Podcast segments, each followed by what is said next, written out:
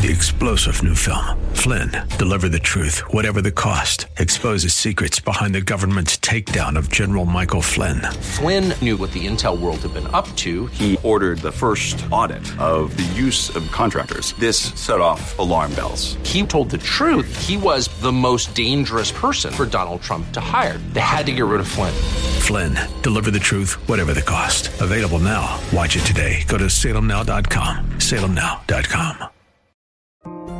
In addition to taking care of one another inside the church, what if we developed a lifestyle of taking care of the most needy outside the walls of the church? How would that change the community and our city? Bob Moffitt, president and founder of Harvest Foundation in Phoenix, along with Pastor Julian Gibb, talk with pastors and leaders about how sacrificial love by those in the church to those in need outside the church has helped people see and embrace Jesus Christ. It's that demonstration of Jesus' greatest commandment that we'll hear more about today on the kingdom and its stories. Welcome, everybody, to the Kingdom and its Stories. We're delighted to be here with you today. And, um, you know, we're broadcasting at 5.30 on Monday afternoon. And uh, we also uh, have a webcast uh, on, on the internet. You can find those directions at the harvestfoundation.org site. And we also are recording um, a, a, video uh, of this interview, and that can also be found on the Harvest Foundation website.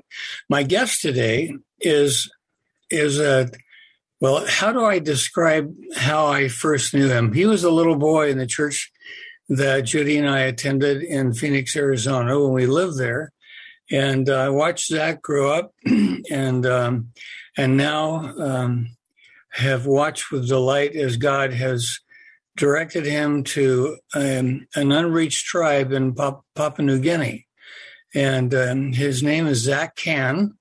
And Zach, we're delighted to have you. I'm especially delighted to have you with us this morning. So welcome. Thanks, Bob. It is really good to be here.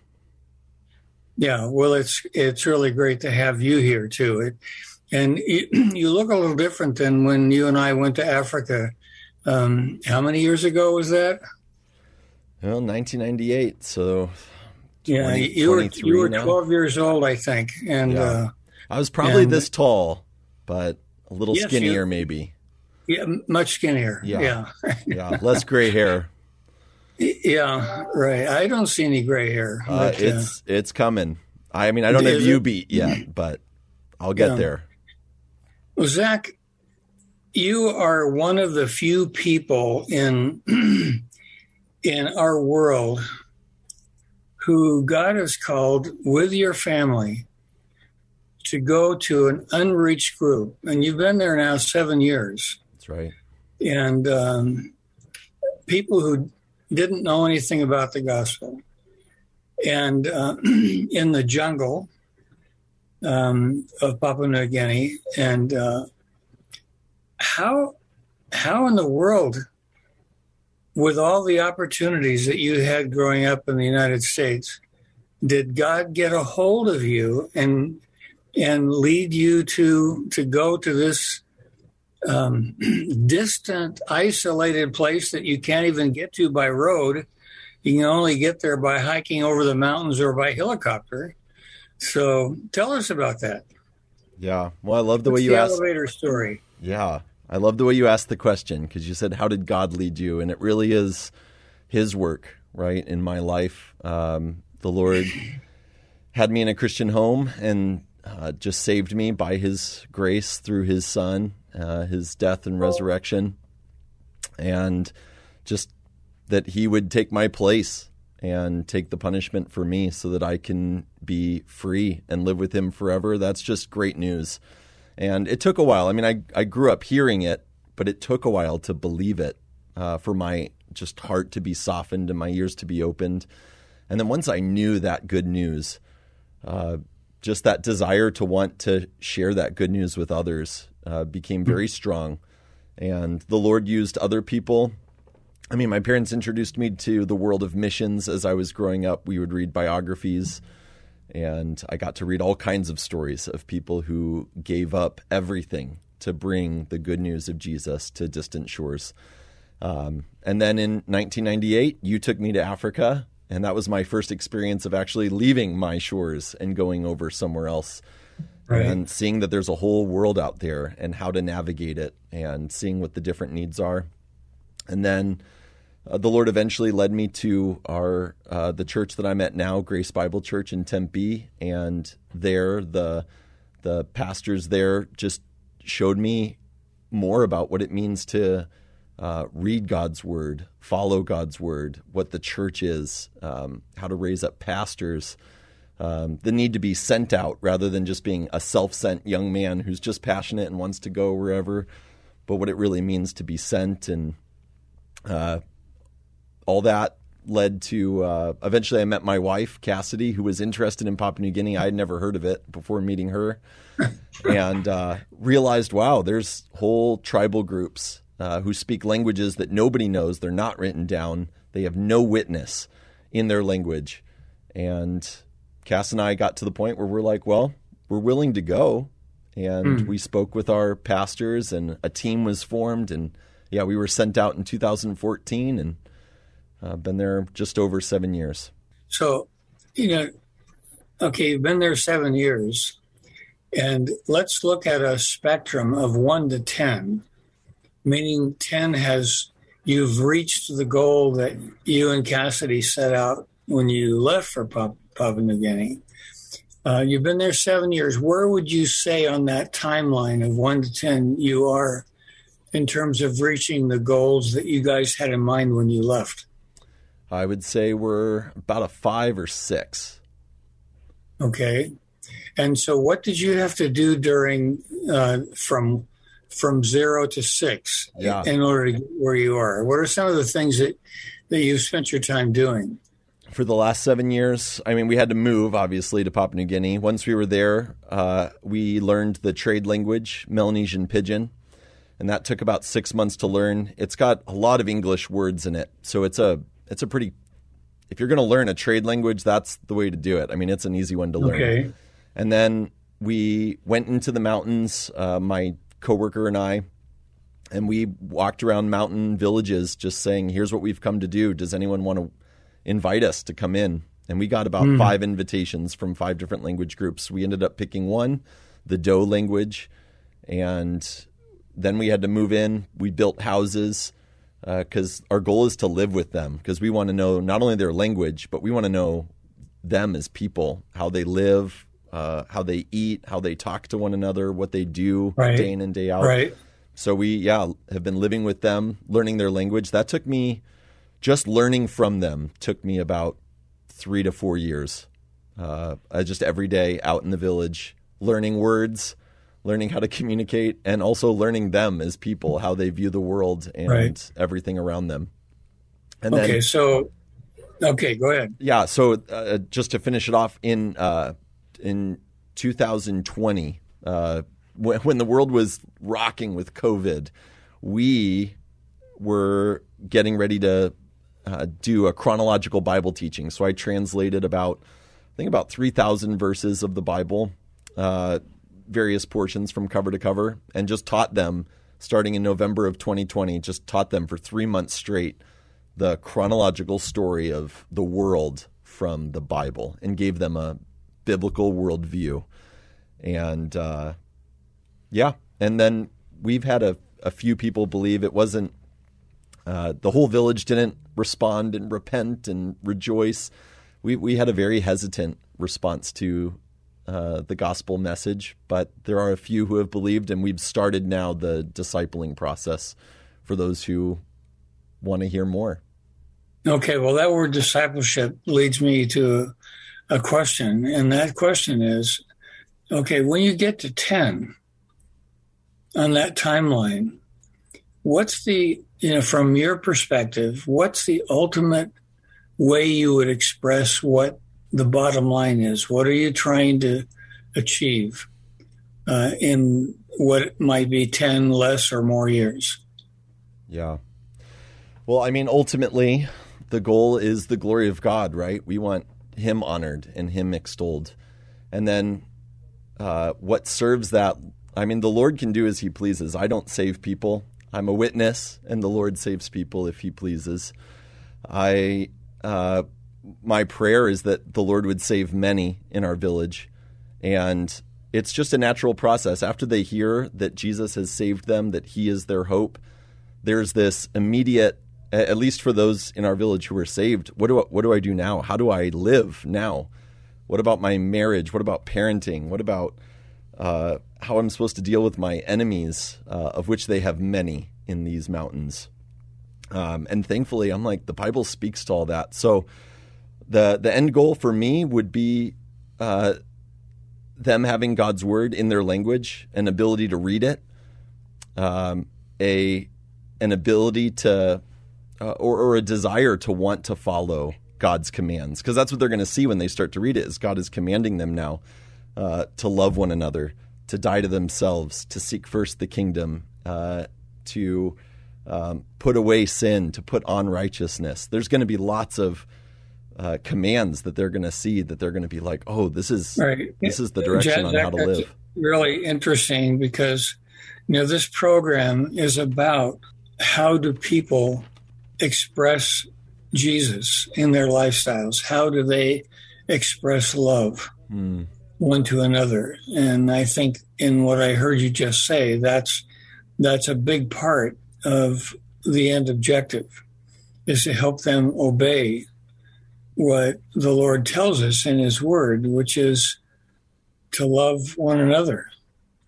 And um, but when I was talking to you earlier, you told me something very interesting, and that was that um, these people that you have committed your life to don't even have a word for love in their language. So how do you how, how do you help them to understand what it even means to love? And do they, if they don't have a word in their language for that, do they understand it? And how will you help them, do you think, to understand that concept? Yeah. Well, we have a word for it in English, and I wonder how many people actually know what love means in English too. So good response. Um, yeah, there there is no word uh, in the Dô language. They don't really have words for abstract nouns. So anything that's concrete, they they tell stories with the best of them. But when they want to talk about love or peace or joy, those words just don't exist. But uh, but the concept does, and stories communicate, and so the Bible's full of them. Uh, the the most glorious of which is the story of our Lord and Savior Jesus Christ, who left heaven humbled himself, became a human being, and took our place on the cross. Like that is just the greatest demonstration of love. And the Bible, uh, the New Testament specifically, points back again and again to laying down your life, your interests, your desires, your preferences, and loving others, um, loving your family, loving your neighbors, loving those out in your community, loving uh, uh, especially those in the church. Uh, there's just lots of pointing back to that. So we're able to take those passages then. And uh, I think for the word love specifically, we've done it a number of ways. We've taken a, a Melanesian pidgin word and used that. Uh, any word we choose has to be defined, and it has to be defined through story to show them this is what it means. When the Bible says love, it doesn't mean whatever you think love means. Um, love is patient and it's kind and it and it suffers long and and we're able to go through what does that mean to suffer long with someone to be patient with someone to listen to be gentle um, well if they don't if if they don't have words that are not related to concrete issues then how how do you in story form help them to understand that idea that concept yeah, well, we're able to um, talk, uh, starting with the scriptures, we're able to show them, look at how uh, Jesus loved. And then from that, we can uh, go to passages like 1 Corinthians 13 and say, look at how the Bible defines love. And then there are just, we're able to point to our own lives too and say, look at how I love my wife. And, and the people in our village are really quick to be like, well, you're different. You're the missionary. In the same way that in America, people can say, well, you're a pastor. It's your job to be kind. Um, but really, it's just the command of God. I'm, I'm, just, and I tell them all the time, I, I know I'm different. I know I look different. I have a different language. I have a horrible accent in your language.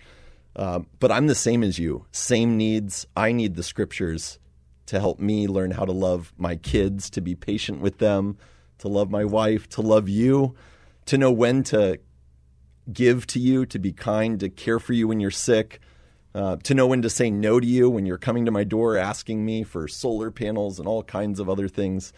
It just takes a lot of wisdom and patience and forbearing. And so I get to point back to that too and say, look, this is this love comes from the Lord uh, and from His Holy Spirit. Like this is just right. it's impossible. And their their concept of love is I give you something, you give me something, and the more we're giving each other things, uh, the the more we love one another. And so when I tell them God loves them, uh, however I communicate that, their their first response is I have to do something for God. I'll scratch His back, and then He'll scratch mine. I'm like, no, that is not how love is described in the Bible at all. The Bible is unconditional. So how do you get beyond that, Zach? Um, well, a lot of prayer and patience. I mean, and patience. Right? Yeah, I, I, I just love that God's word is true and it doesn't change.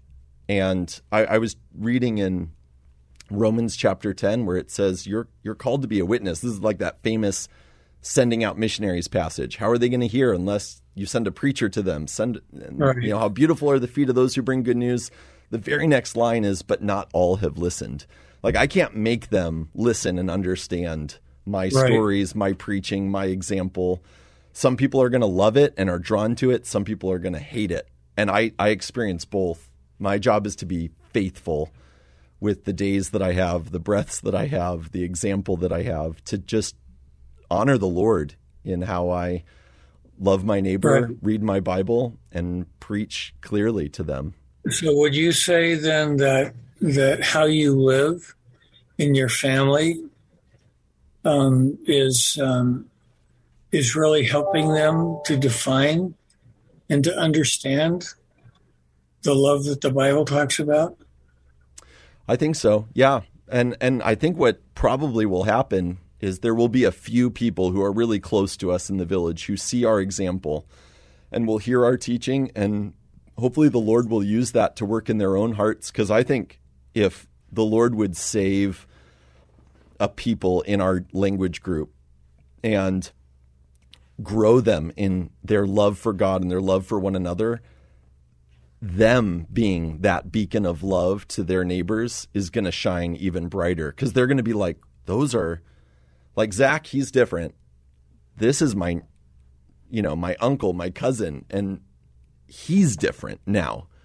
Um, I'm really hoping and praying that the Lord will use that, will save others, cause them to grow in how they love, and that will shine, I think, all the brighter. Right. Yeah. Well, we, we need to pray for you in that way, Zach. Um, yeah, please do.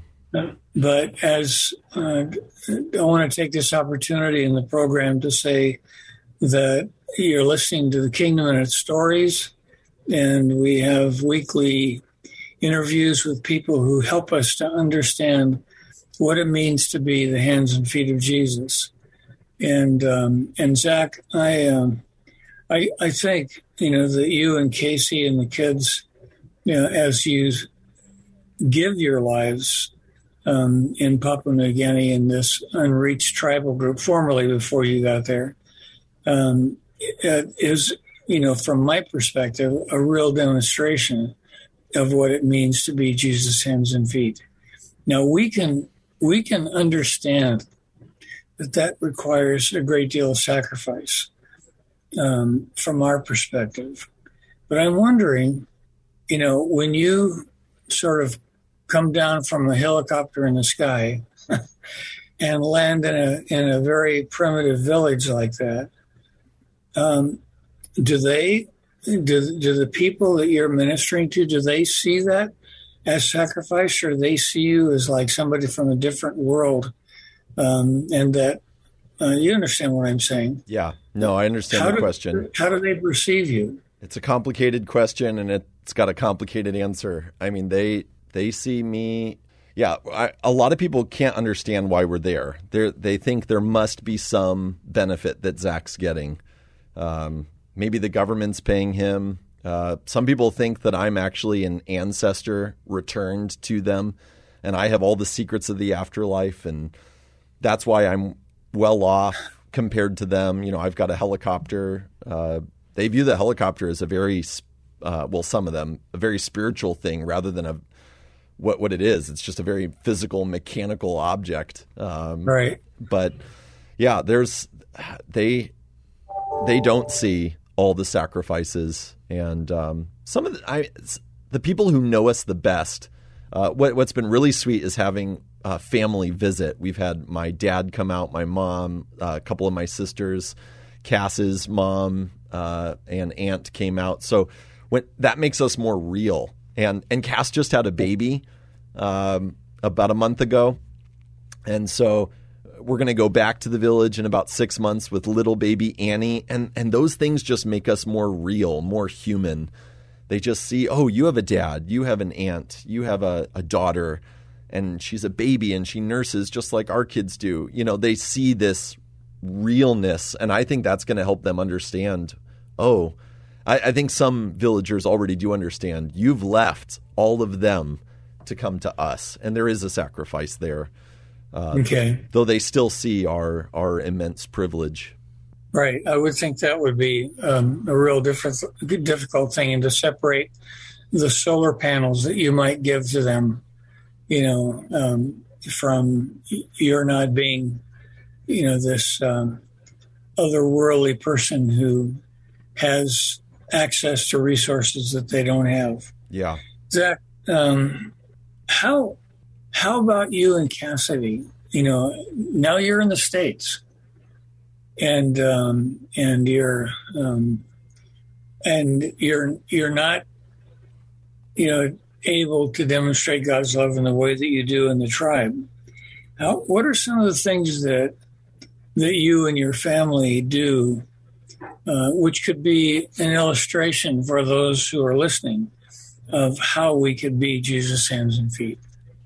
Yeah. Well, um, we do a lot of the the same things here that we do in the village, and uh, Okay. in that uh, we spend uh, time working on our marriage, just trying to listen to one another.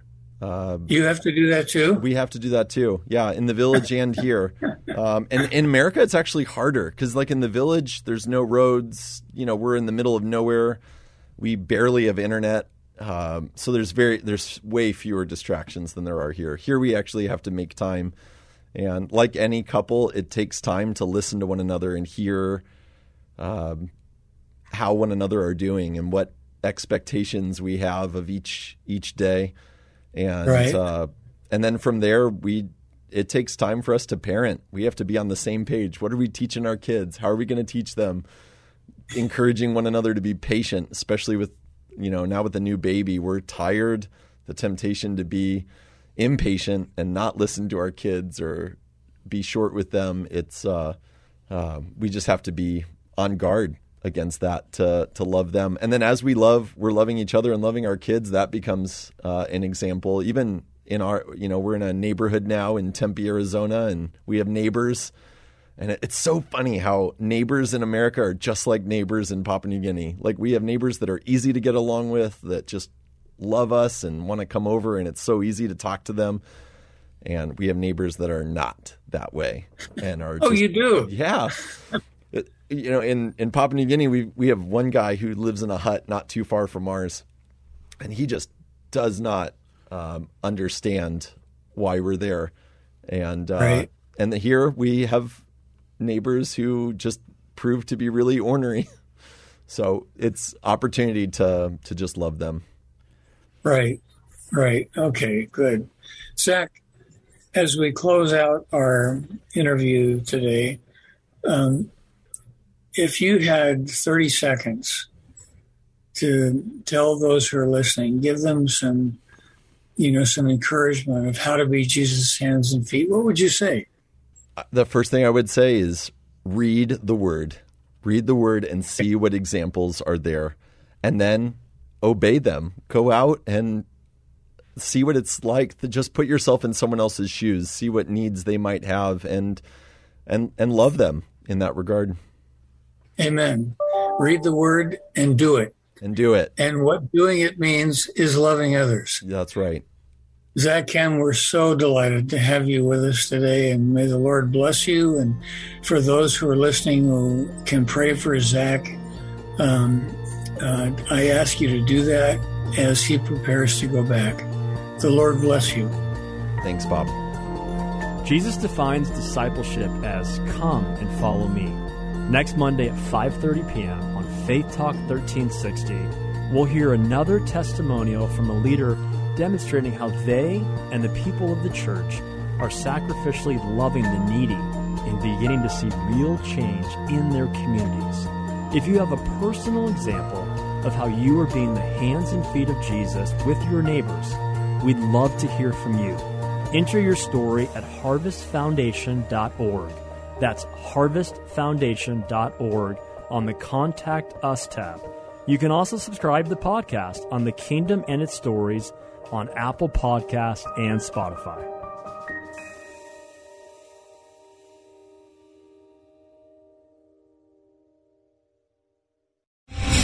Star general Michael J. Flynn, head of the Pentagon Intelligence Agency, knew all the government's dirty secrets. He was one of the most respected generals in the military. Flynn knew what the intel world had been up to. He understood its funding. He ordered the first audit of the use of contractors. This set off alarm bells. The explosive new documentary, Flynn, Deliver the Truth, Whatever the Cost, uncovers the facts behind this scandal. Flynn told the truth. He was the most dangerous person for Donald Trump to hire. I find out the worst enemy that I'm going to face in my life is right here in America. They took my assessment and they wanted me to change it. And I was like, I'm not changing it. They had to get rid of Flynn. With in depth interviews, archival footage, and never before seen personal records of the man behind the headlines. I just felt like I was drowning. Flynn, deliver the truth, whatever the cost. Available now. Watch it today. Go to salemnow.com. Salemnow.com.